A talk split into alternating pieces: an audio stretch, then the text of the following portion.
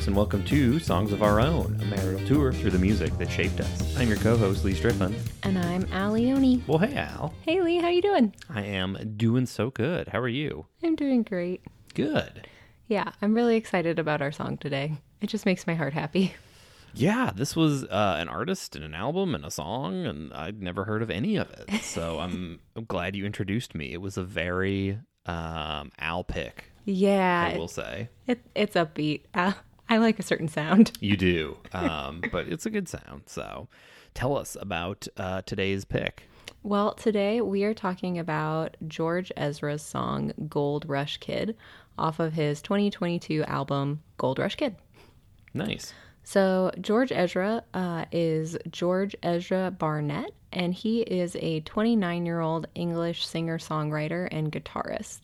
He was born in Hertford, Hertfordshire, to teachers, uh, to parents who were teachers, and he has a younger brother and an older sister.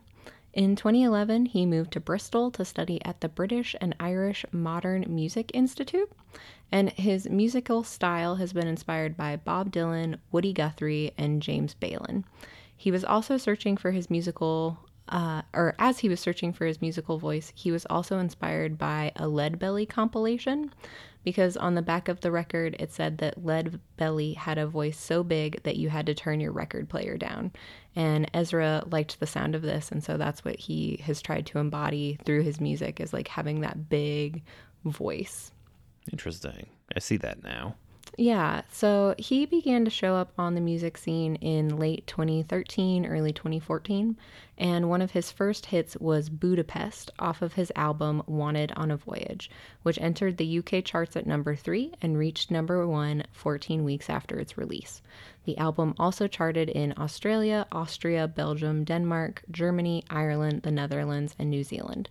The song Budapest reached number 6 in Italy and was certified platinum by the Federation of Italian Music Industry, Cool. which I'm just like, yeah, Italy, woo, homeland. Um, so today we are talking about Ezra's title song Gold Rush Kid off of his third album.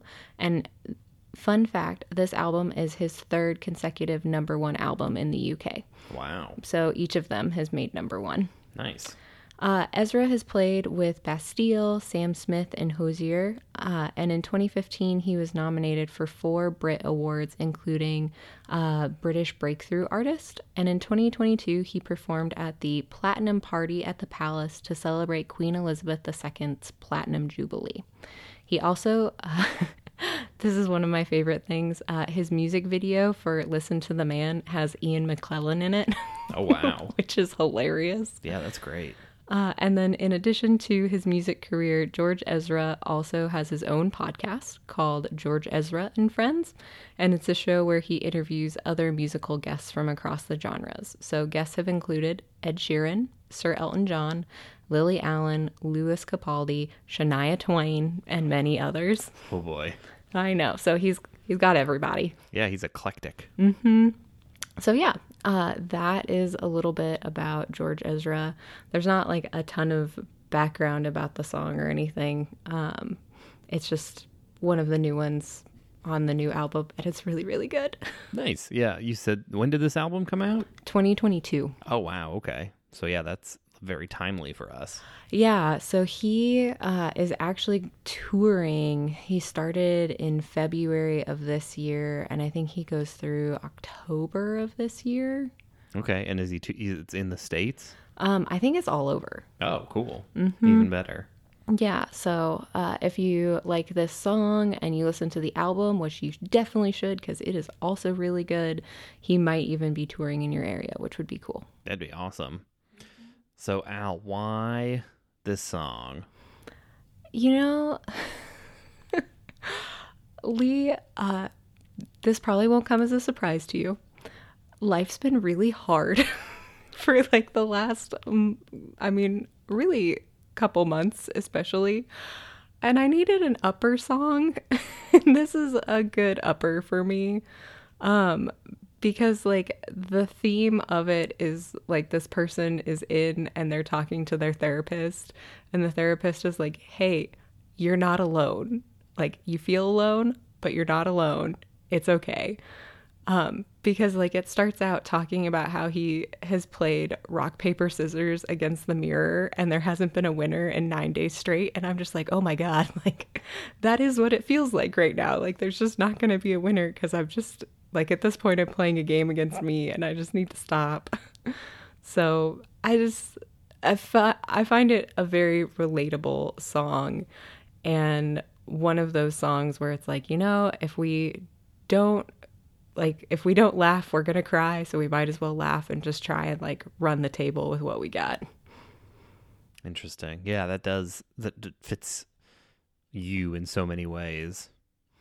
Yeah and like i like this idea when he talks about the gold rush kid right? Because it's like the gold rush kid robbing the bank uh, making a run for it and learning to dance right? So basically what he's saying about himself in this is like gold rush uh, and kid that means that you're like willing to go on this adventure. There's like lots of possibility there. Kid though you're also like young. Others would consider you naive you're robbing the bank so you're doing something that like maybe you shouldn't be doing like society might be frowning on this but like i'm making a go of it and then like i'm learning to dance and be joyful in all of this. And i'm just like you know i really admire that. Like you're young enough to not know that you shouldn't and you're gonna try anyway. Yeah, and almost reaching for that like almost reaching for the absurd, mm-hmm right? It's like I'm robbing this bank. I'm probably not going to make it out of here, so like I'm going to dance my way out. Yeah, and like he talks about how uh, he wants to dance until his shoes fall off and the moon falls out of the sky. And I'm like, that's like, that's really beautiful. Like, I want to dance forever, basically, and like be joyous in what's going on forever.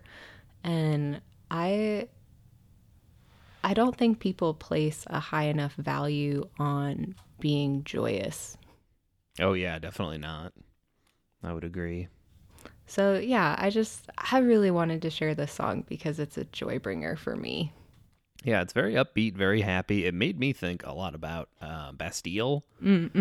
and I was like, this totally sounds like a Bastille song. So he actually performed with Bastille, um, and like performed in the band, and then also was an opener for Bastille on some of their tour. Oh, that's cool. I didn't know he was in the band. That's really neat. Yeah, I would wonder too if the like producer is even the same. Oh, maybe. But yeah, that's cool.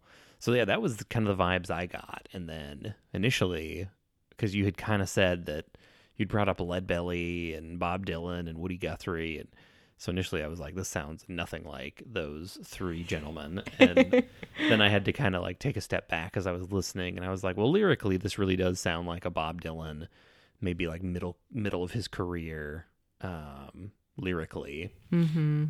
and I was thinking like if you if George Ezra would do I'm trying to think of like a kind of like how the Beatles had Let It Be and then Let It Be Naked. Mm-hmm. If the, he did like the Gold Rush Kid Naked, where yeah. it was just him and like an acoustic guitar, Mm-hmm. like I think it would be very folky and very rem- reminiscent of those artists.